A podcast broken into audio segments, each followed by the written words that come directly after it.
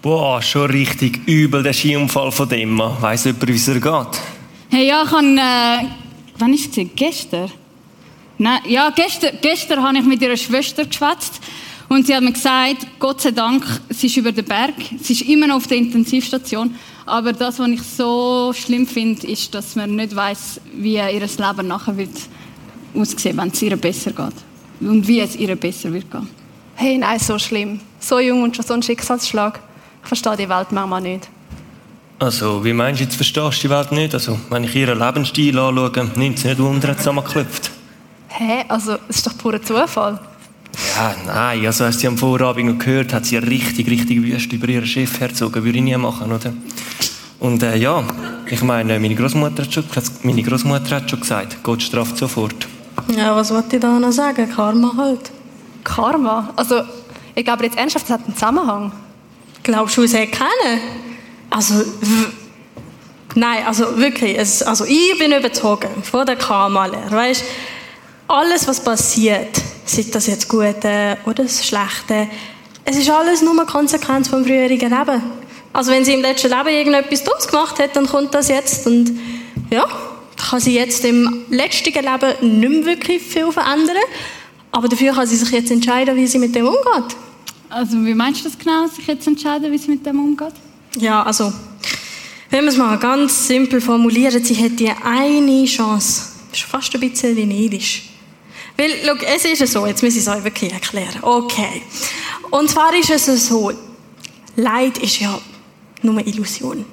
Also, das, das ist nur das, was der Körper uns halt so ein bisschen vorspielt und ja, dies, das. Ähm, wir müssen uns auf den Geist fokussieren. Weil dort ist die Wahrheit. Dort können wir durch das in die Wahrheit hineinkommen, in die Erleuchtung hinein.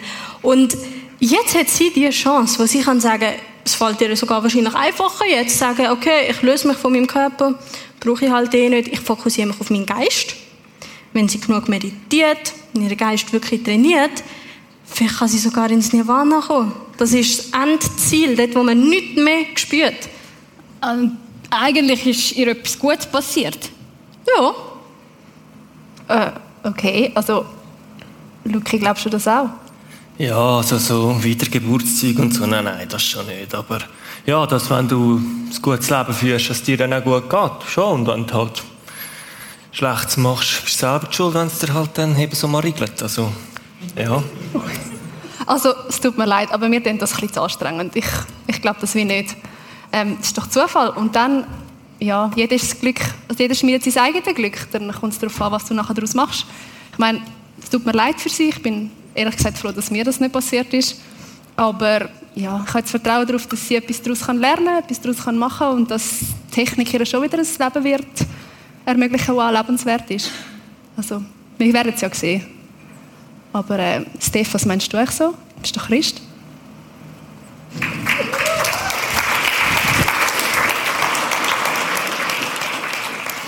Was denke ich eigentlich dazu? Ich bin ja Christ. Was denkst du dazu? Warum Leid? Was ist unsere Antwort auf Leid? Ihr habt gemerkt, in dem Theater, das wir gemacht haben, hat jede äh, Weltsicht vertreten. Und eine Weltsicht ist etwas, das jeder von uns hat. Es ist wie eine Brille, die wir haben, wo, wo uns die Welt erklärt. Warum passiert Sachen? Ähm, was sollen wir machen in dieser Welt? Und bewusst oder unbewusst tun wir die Sachen, die wir lesen in der Zeitung oder die uns widerfahren, durch unsere Weltsicht interpretieren. Der Tim Keller hat Weltsicht folgendermaßen definiert. Er hat gesagt, eine Weltsicht erklärt den Sinn des Lebens, wer wir sind und was das Wichtigste ist, was die Menschen in ihrer Lebenszeit tun sollten. Und die Weltsicht wird uns oft weitergeben von unserer Familie, von unserer Gesellschaft, von unserer Kultur, von unserer Nachbarschaft, dort, wo wir drinnen sind. Also es erklärt dir, was der Sinn von deinem Leben ist, wenn du erfolgreich bist, was auch immer Erfolg für dich kann aussehen, wer du bist und was du machen sollst. Und wir hier in der Schweiz, wir sind im Westen, wir leben im Westen und wir würden uns eher da am säkulären Weltbild zuordnen. Säkulär heisst ähm, ganz einfach, dass Staat und Kirche getrennt ist. Es kann einen Gott geben, aber eigentlich rechnen wir nicht mit dem. Sondern das, was wichtig ist, sind Facts. Das, was wichtig ist, ist unsere Wissenschaft und, und unser Lebensziel. Das, was uns weitervermittelt wird, durch Lieder, durch Songs, durch Bücher, durch Gespräche, ist, dass ich als Stefania, ich als Individuum, mein eigenes Glück finde. Dass ich mich selber kann verwirklichen kann. Und wenn ich das geschafft habe, dann bin ich einer der glücklichsten Menschen auf der Welt. Und es ist spannend, dass wenn du in anderen Ländern äh, reist, zum Beispiel auf Asien oder auf Südamerika oder in arabische Länder, ähm, dort merkst du, dort ist das Individuum nicht so wichtig, sondern das, was viel wichtiger ist, ist zum Beispiel die Ehre von, von, und der Raum von deiner Familie. Und du machst alles, damit dieser Familie oder deiner Sippe gut geht, oder? Und das ist spannend, wenn so verschiedene Weltsichten auf dich treffen. Und der Max Weber, ein berühmter Soziologe, hat mal gesagt, er hat gesagt, alle Menschen sind getrieben von einer inneren Nötigung, die Welt als einen sinnvollen Kosmos erfassen und zu ihr Stellung nehmen zu können. Also jeder von uns hat das tiefe Bedürfnis, das, was mit uns passiert, zu verstehen, einzuordnen und einen Sinn aus dem Ganzen zu machen. Und gerade wenn mir Leid widerfährt oder ich Schmerz erfahre oder, oder jemand von meinen Freunden durch eine schwierige Zeit geht oder, oder ich zwanzig Minuten aufmache und, und wieder von einem anderen Angriff höre, dann habe ich das innere Bedürfnis, zu mir erklären, von wo das Leid kommt, was die Lösung ist und was das endliche Ziel ist. Und heute Abend werden wir anschauen, was die verschiedenen Weltsichten so für, für Ansätze haben, wie sie sich das Leid erklären. Und weil ich ja Pastorin bin, darf ich heute voller Freude auch das christliche Weltbild äh, vertreten und verteidigen und ich bin voll von dem überzogen. Und das Spannende ist, dass eigentlich die, die, die anderen Weltsichten haben schon einen Funken, einen Funken Wahrheit drin. Aber sie sehen nicht das grosse Ganze. Was meine ich damit? Wenn man zum Beispiel die moralistische Weltsicht anschaut. Die moralistische Weltsicht sagt, das Böse, dir passiert Schlechtes, wenn du Schlechtes machst, dir passiert gut, wenn du Gutes machst. Und dann sagst du, ja, aber das habe ich auch zum Beispiel mal in der Bibel gelesen. Und ich muss sagen, es gibt auch so Stellen, zum Beispiel gerade in den Sprüchen, wo, wo auch auf das hinweisen, wo auch sagen, hey, was du machst, wenn du gut bist, dann, dann wird das gesegnet. Wenn du nicht hörst, was das Gesetz Gottes ist, dann wird das nicht gesegnet. Aber innerhalb von der Bibel drinnen wird auch etwas anderes aufgezeigt. Wir haben Lebensgeschichten drinnen, zum Beispiel von einem Hiob, wo, wo eigentlich alles richtig macht und trotzdem durch ganz viel Schweres muss gehen. Und unser grösstes Vorbild, Jesus selber, von ihm lesen wir, dass er keinen einzigen Fehler gemacht hat. Wir lesen von ihm, wie er barmherzig ist, wie er grosszügig ist, wie er, wie er heilig ist, wie er gut ist. Doch was passiert mit ihm am Ende? Er stirbt einer der qualvollsten Tod, wo man sterben kann, nämlich am Kreuz. Und so sehen wir, hm, eigentlich, irgendwie hinkt das moralistische Weltbild ein bisschen. Und im Gegensatz zum ich-transzendierenden Weltbild, das ist ein schönes, grosses, wichtiges Wort, das du dir so kannst aufschreiben, ich-transzendierend, das ist eigentlich die Lehre, dass, dass du vor allem Geist bist und dass dein Geist über deinen eigenen Körper steht. Und so eine Lehre findest du vor allem zum Beispiel im Buddhismus oder im Hinduismus.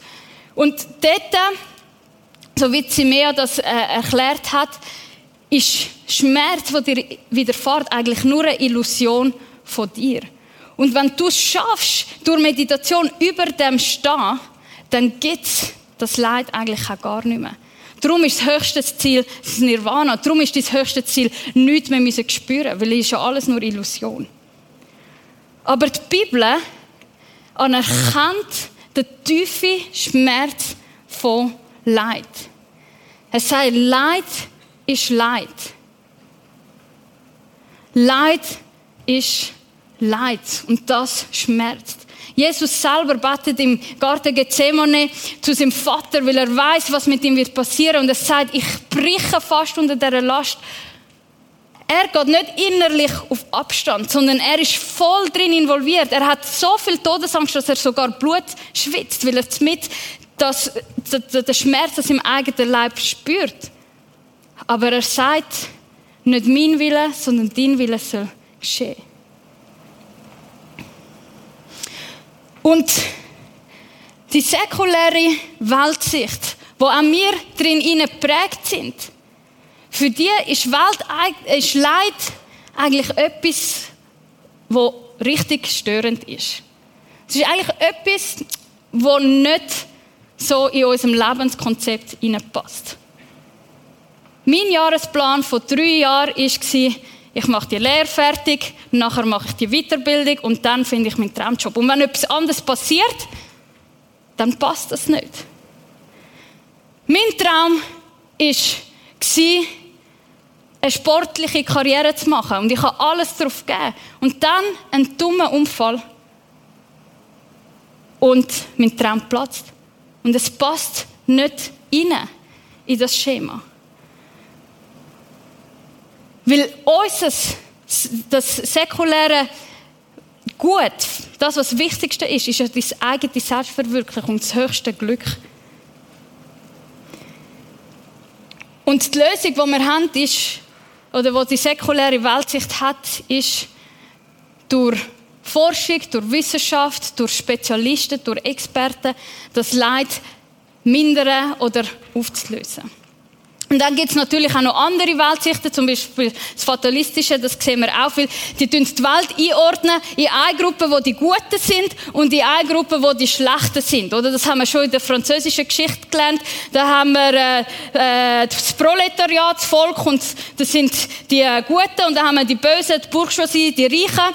Und äh, das Leid besteht wegen der Reichen. Und wenn jetzt einfach die, die Reichen würden übernehmen, dann äh, wäre das Leid gelöst, oder? Und, und das haben wir zum Beispiel mit den ähm, Naturaktivisten, oder? Die Bösen sind die grossen Konzerne und äh, die U-Bahn-Fahrer oder so. Und wenn es die nicht gäbe, dann wäre das Problem gelöst, oder? Oder die Linken sagen, die Rechten sind schlecht und die Rechten sagen, die Linken sind schlecht und umgekehrt, oder? Und, wenn, und man sagt, wenn die es nicht gäbe, dann wäre alles gelöst. Oder wenn es die nicht gäbe, wäre alles gelöst.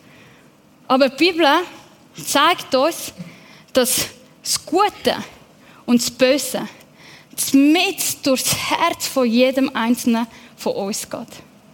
Jeder Einzelne von uns hat die Fähigkeit, zum Gut zu machen, wie auch zum Schlecht zu machen. Und aufgrund von dem kann sich niemand von uns in das Lager tun oder in das andere Lager tun. Aber die Frage bleibt, welche Antwort gibt das christliche Weltbild zu Leid? Und während ich forscht habe, bin ich zum Schluss gekommen, dass wenn wir begreifen, was der Kern vom Christentum ausmacht, dass wir dann vier Tools haben, die uns helfen, um mit dem Leid umzugehen, wenn uns Leid widerfährt. Weil früher oder später wird das jeder von uns erfahren. Früher oder später wird jeder von uns einen geliebten Menschen verlieren. Früher oder später wird jeder von uns seinen Zukunftsplan nicht so gehen, wie wir uns das gewünscht haben. Früher oder später erfahren wir persönliches Leid. Und dann ist die Frage, verhebt mein Weltbild, um mit dem umzugehen? Und ich möchte eine steile Aussage machen über das christliche Weltbild zu Leid. Die geht so. Die christliche Sicht vom Leid ist von der Gnade dominiert. Und vielleicht denkst du, es ist was? Hä? Was meinst du genau mit dem? Die Grundpfeiler vom christlichen Glauben sind zwei Sachen. Das Erste ist, wir alle sind Sünder und wir alle brauchen Vergebung. Und darum ist Jesus am Kreuz gestorben, um uns die Vergebung zu schenken. Und ich kann die Vergebung für meine Fehler, für das, was ich falsch gemacht habe, kann ich in Anspruch nehmen. Es ist ein Geschenk, das ich nehmen oder sein lassen. Und das zweite Geschenk ist, dass wir eine Kindschaft haben. Was heisst das? Das heisst, dass wenn wir an Jesus glauben, wir zu Töchter und Söhne Gottes werden. Wir werden in Gottes Familie aufgenommen. Und auch das ist ein Geschenk. Und wenn wir über das, was Jesus an dem Kreuz für mich und dich gemacht hat, wenn wir anfangen, das auseinandernehmen, uns mit dem auseinandersetzen, dann finden wir dort in so viel Kraft und so viel Trost, um eben auch durch schwere Zeiten durchzugehen. Und was ich festgestellt habe, ist, dass wir oft einen Struggle haben, wenn, wenn, äh, wenn Leid uns passiert, weil unser Gottesbild halt auch von unserer Gesellschaft und unserer Kultur geprägt oder beeinflusst ist. Weil, erinnert euch daran, oder? Im Säkularismus ist das höchste Gut, das Beste, ist, dass ich glücklich bin, dass ich mich selber verwirkliche. Und ich drehe mich so um mich selber. Oder? Und das reflektieren wir auch auf Gott. Wir sagen, Gott, er dreht sich auch um mich. Gottes Aufgabe ist zu schauen, dass es mir ja gut geht, dass ja meine Pläne gelingen, dass er ja meine Ideen segnet, weil sie sind so sensationell und ich habe ihn überzogen und ich habe es durchgedacht und so ist es. Oder? Aber wenn wir die Bibel aufschlägt, dann entdecken wir dort, dass Gott nicht geschaffen ist, um uns seine Wünsche zu erfüllen, sondern dass er uns zuerst erschaffen hat, um ihm mit unserem ganzen Leben Ehre, Loben, Danken anzubeten. Wir sind für ihn erschaffen, damit er sichtbar wird in unserem Leben und wir uns einfach an ihn freuen können. Aber weil wir halt so geprägt sind von unserer Kultur, gibt es manchmal, und ich stelle das auch bei mir selber fest, gibt es manchmal so Verschiebungen. Und wenn dann Leid kommt, dann passt das einfach nicht drin rein. Aber wenn ich zurückgehe zum Ursprung, dann finde ich viele ermutigende Tools, die mir helfen, mit dem Schmerz umzugehen. Weil überlegt euch mal, wir glauben an einen Gott, wo sein Wesen, sein innerstes Sein, wo er ist, das hat er nicht offenbart mit Feuer und Flamme und Donner und so, das hat er im Alten Testament gemacht. Aber das, was er gezeigt hat, was seine, sein Wesen ist, ist dort, wo er an dem Kreuz gehangen ist, mitten im Schmerz, mitten in der Qual. Und dort drin, an diesem Kreuz, hat er gezeigt und bewiesen, dass seine Liebe für dich und für mich, mich bedingungslos ist. Und das haben die Menschen dort nicht verstanden. Und auch wir haben Mühe, um das zu verstehen. Weil die Menschen, die ihn dort am Kreuz gesehen haben, haben gesagt, ah, moralistisch, siehst du, das passiert eben, wenn du von dir behauptest, Gott zu sein. Und sie haben gespottet und haben gesagt, ja, wenn du wirklich Gott bist, dann komm doch runter von dem Kreuz. Und sie haben nicht verstanden, mit ihrem menschlichen Verstand, dass sie Zeugen waren vom grössten, wichtigsten und lebensveränderndsten Erlösungsakt, den die Menschheit je erlebt hat. Wir glauben an einen Gott, der seine Liebe mitten im Leid, im Schmerz offenbart. Und wir müssen wissen, zum Leid können ertragen, müssen wir wissen, und ich meine wirklich wissen, dass Gott mich und dich bedingungslos liebt. Wir müssen das zu unserem eigenen machen. Wir müssen das wissen, dass Gott uns liebt. Die erste, äh, und dann ist mir ein Gedanke gekommen. Mir ist ein Gedanke gekommen, wo ich mich gefragt habe, hey Steph, wenn ja sogar dein Gott durch Leid hat müssen durchgehen. Warum bist du so erstaunt, wenn dir Schweres passiert? Warum eigentlich? Das ist eine Frage, die wir mitnehmen könnten. Und wenn ich schaue, das Christentum, das gibt es ja schon seit zweitausend Jahren, wenn ich schaue, was die ersten Christen haben müssen durchmachen, wo sie zum Glauben gekommen sind, haben sie nicht gewusst, wow, ich stehe auf der Stage und dann all eyes on me, me, okay? Das, das ist nicht ihre Vision gewesen, sondern sie haben gewusst, okay, ich stehe auch auf einer Stage, aber das ist das Kolosseum und dort muss ich gegen Tiere und Gladiatoren und was weiß ich wüsste kämpfen, weil sie verfolgt worden sind für ihren Glauben. Unter dem Nero sind die Christen verfolgt worden, sie sind sogar gekreuzigt worden und so als Flämmchen, als Strassenlaterne angezündet worden. Und trotzdem haben sie gesagt, hey, und ich hebe an dem Glauben fest und das ist mir wichtig. Und sie haben sogar den Glauben gebraucht, um den Schmerz und das Leid können ertragen. Und ich habe vier Sachen entdeckt, die sie über den christlichen Glauben, über das christliche Weltbild verstanden haben, die dir und mir auch heute noch helfen können, mit Leid umzugehen. Das Erste ist, sie haben an einen persönlichen, souveränen Gott geglaubt. Wir lesen zum Beispiel Psalm neununddreißig, eins bis sechs. Herr, du hast mein Herz geprüft und weißt alles über mich. Wenn ich sitze oder wenn ich aufstehe, du weißt es. Du kennst alle meine Gedanken. Und du, Herr, weißt, was ich sagen möchte. Ja, noch bevor ich es ausspreche, wie praktisch. Dieses Wissen ist so wunderbar für mich, zu groß, als dass ich es begreifen könnte. Versteht ihr? Es ist nicht äh, Gesundheit. Gott hat es schon gewusst, nein. Herr, Herr, versteht ihr? Wir glauben an einen persönlichen Gott. Es ist nicht eine undefinierbare Energie, die irgendwo fließt und, und dir vielleicht einmal gut zugestimmt ist oder nicht.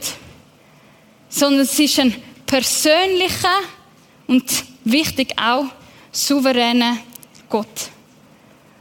Und wenn wir die Bibel lesen, dann sehen wir viele Lebensgeschichten von guten Menschen, die auch Schweres erleben. Der, der Josef ist zum Beispiel so einer. Er wird von seinen Brüdern äh, verkauft in die Sklaverei. Er ist sogar treu und, und, und äh, macht alles richtig. Und trotzdem kommt er ins Gefängnis. Aber was ist das Ende der Geschichte? Gott in seiner Souveränität nützt den Josef, um seine Familie später vor einer Hungersnot zu retten und nicht nur seine Familie, sondern ganz Ägypten. Und so Geschichten, wo man durch Schmerz muss durchgehen, das lesen wir auch heute immer wieder. Es gibt eine Geschichte, die mich sehr berührt, von Freunden, also Bekannten von Ihnen und von mir, von London. Und das ist ein Ehepaar und die haben ihren Sohn verloren. Und zwar es waren gute Christen gewesen. Der Sohn ist in eine Bible Study gegangen. Am Mittwochabend äh, in London ist heimgegangen und auf dem Weg heim wird er aus dem Nichts von einer Gang attack- attackiert, wo die Gang hat sich wie müssen beweisen und die haben auf den Bub fünfzehn eingeschlagen, eingeschlagen, eingeschlagen, eingeschlagen. Er ist im Spital gelandet und dann an seinen Verletzungen erlitten. Er ist gestorben. Und die Eltern sind von dem, von dem Tod so, die natürlichste Reaktion ist einfach Hass und Wut, besonders auch gegenüber den Tätern.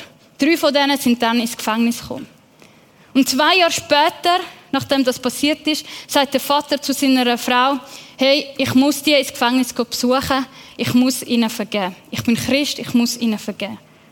Und, die Mutter, und seine Frau denkt, du spinnst doch, du kannst, du kannst doch nicht ihnen einfach vergeben. Und er hat gesagt, mal, durch Gott ist das möglich. Und er ist gegangen und er hat einen von diesen Tätern gesehen, in den Arm genommen und ihm gesagt, ich vergib dir. Und der Täter hat angefangen zu brüllen und hat ihn geschüttelt und geschüttelt und geschüttelt und er hat gesagt, es tut mir so leid, es tut mir so, so leid. Und als er die Worte gesagt hat, es tut mir leid, dann hat auch seine, seine Frau können vergeben. Und das Ehepaar hat den, den Täter können zum Glauben führen und, und es ist sogar so weit gegangen, dass sie geschaut haben, dass er früher aus dem Gefängnis rausgehen darf. Und jetzt hat das Ehepaar in England ein Restorative Justice Ministry. Das ist ein, ein, ein Ministry, wo, wo hilft, Täter und Opfer miteinander zu versöhnen. Und durch ihre Arbeit, durch ihre Geschichte können sie so ganz vielen Menschen helfen. Und das finde ich so krass, dass, dass man auch durch das schlimmste Leid Gott in seiner Souveränität etwas Sinnvolles machen kann. Der zweite Punkt ist, wir glauben an einen leidenden Gott. Philipper zwei, sechs bis neun bringt es schön auf den Punkt. Wir lesen, er, der Gott, in allem gleich war und auf einer Stufe mit ihm stand, nutzte seine Macht nicht zu seinem eigenen Vorteil aus. Da ist Rede von Jesus. Im Gegenteil, er verzichtete auf alle seine Vorrechte und stellte sich auf dieselbe Stufe wie ein Diener. Er wurde einer von uns, ein Mensch wie andere Menschen. Aber, und jetzt kommt es noch, er erniedrigte sich noch mehr.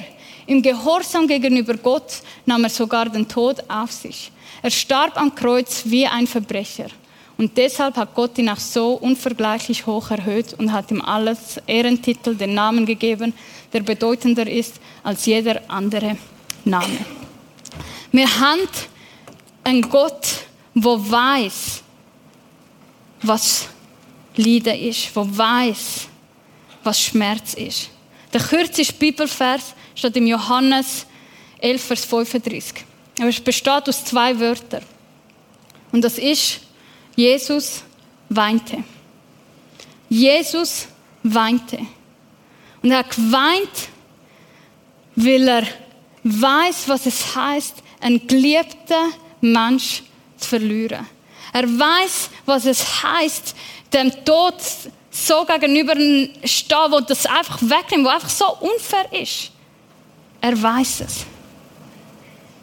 Und das tröstet mich, weil ich weiß, dass Gott in meinem Leid drin innen ist. Wir werden auch als ähm, Lieb von Gott, also die Gläubigen werden auch als Lieb von Gott beschrieben. Es wird beschrieben, dass Jesus Haupt ist und der Rest gemeint ist sein Lieb. Und wenn mein kleiner Zehen schwarz ist, weil der Timon mir beim Fußball auf den Zehen steht, dann schmerzt das mein Kopf. Mein Kopf sagt, aua, aua, aua, Schmerz.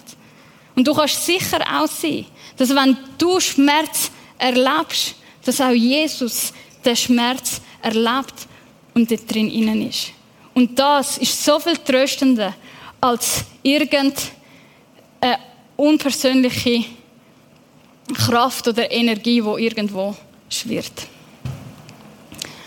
Drittens, wir glauben, der Glaube an das Erlösungswerk von Jesus ist ein Trost für uns. Epheser eins sieben steht, seine Gnade ist so groß, dass er unsere Freiheit mit dem Blut seines Sohnes erkauft hat, sodass uns unsere Sünden vergeben sind.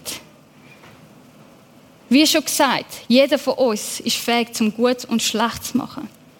Und wenn uns etwas Schlecht passiert, dann müssen wir nicht wie, wie zum Beispiel in der Karma-Lehre Angst haben, oh, das ist vielleicht, weil ich im letzten Leben etwas Falsches gemacht habe und jetzt muss ich alles daran setzen, damit ich es jetzt ja richtig mache, damit es mir vielleicht im nächsten Leben besser geht. Sondern wir können wissen, mir ist vergeben und das, was mir jetzt passiert, ist nicht automatisch Strafe Gottes. Weil die Bibel zeigt zum Beispiel auch ganz viel Mal, dass es denen, die schlecht tun, denen geht es irgendwie mega gut. Und die, die gottesfürchtig sind, denen geht es mega schlecht. Und die sagen, hey, das ist nicht fair. Und es ist auch nicht fair. Und die Bibel ermutigt uns, zum auch anklagen. Und wir dürfen wissen, mir ist vergeben und ich bin angenommen. Und das Letzte, und das finde ich das, was am powervollsten ist, der Glaube an eine liebliche Auferstehung. Manchmal passiert ein Unfall oder irgendetwas passiert, wo wir wie äh, eingeschränkt sind, in dem physisch eingeschränkt auch sind. Oder jeder von uns wird einmal sterben. Und da haben wir eine Hoffnung. Nicht, dass wir in einem Nirgendwo landen, sondern wir lesen, genauso verhält es sich mit der Auferstehung der Toten. Unsere irdischen Körper sterben und verwesen, doch bei der Auferstehung werden sie unvergänglich sein und nicht mehr sterben. Jetzt sind unsere Körper nicht perfekt, aber wenn sie auferstehen werden, werden sie voller Herrlichkeit sein. Jetzt sind sie schwach, dann aber voller Kraft. Also die Hoffnung, die wir haben, ist nicht nur, dass es nach dem Tod weiter wird gehen und wir in der Herrlichkeit Gottes werden leben und sein, wenn wir uns für ihn entschieden haben, sondern es ist auch noch das Versprechen von einer totalen Wiederherstellung. Und das ist das, was ich liebe. Gott hat uns Körper, Geist und Seele gemacht. Er hat nicht gesagt, der Geist ist wichtiger als der Körper, sondern wir sind eine Einheit und darum werden wir auch liebliche neue Körper haben. Und die werden wieder ganz hergestellt sein. Und ich kann mich so freuen auf den Tag, wo, wo ich von ganz, ganz weit meine Mami kann rufen und sie mich wird hören, ohne ihre Hörgeräte. Und ich werde mich so freuen auf den Tag, wo ich mit dem Adriano wird Fußball spielen und, und es wird so gut sein. Und all das, was uns jetzt hindert, was schwierig ist, wird wieder ganzheitlich wieder hergestellt sein. Und wenn wir an diesen vier Sachen festheben, dann können wir miteinander durch das dunkle Tal laufen. Durch den Schmerz, durch das Unverständnis, durch das Schwierige, durch das Ungerechte, zu das, was wir ändern wollen und einfach nicht ändern können. Dann können wir miteinander durch das laufen. Und darum frage ich dich, welches Weltbild vertrittst du? Verhebt dein Weltbild. Gibt dir dein Weltbild Trost, Hoffnung? Zum das Leid, das uns passiert, auf dieser Welt zu ertragen. Ich bin nachher auch noch da. Wir können sehr gerne auf mich zukommen und mit mir reden. Und etwas, was wir viel haben, ist eben die Frage, warum, warum, warum Leid? Aber was ich festgestellt habe, als ich meine Bibel von hinten bis vorne mehrmals durchgelesen habe, stelle ich immer wieder fest, dass die Frage nicht ist, warum Leid, sondern die Frage, die an Gott gestellt ist, ist die, wie lang noch? Wie lang noch, bis meine Heilung kommt? Wie lang noch, bis die Ungerechtigkeit gezahlt wird? Wie lang noch, bis du dich über mich erbarmst? Wie lang noch, bis mein Herz wieder heil wird? Wie lang noch, bis ich wieder Hoffnung habe? Wie lang noch, Gott?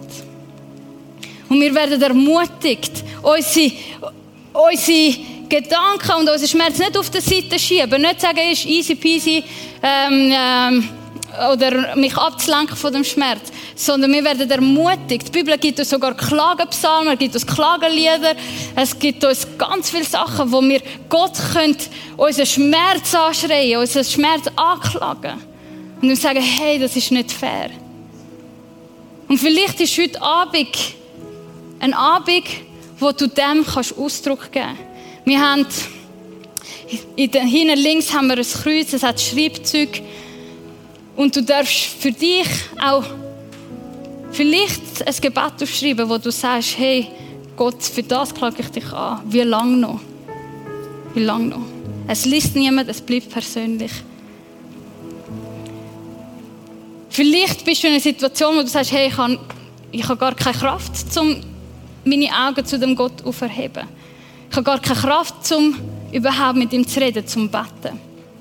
Und das Schöne ist, du musst auch nicht. Weil wir haben Menschen da, die sehr, sehr gerne für dich beten.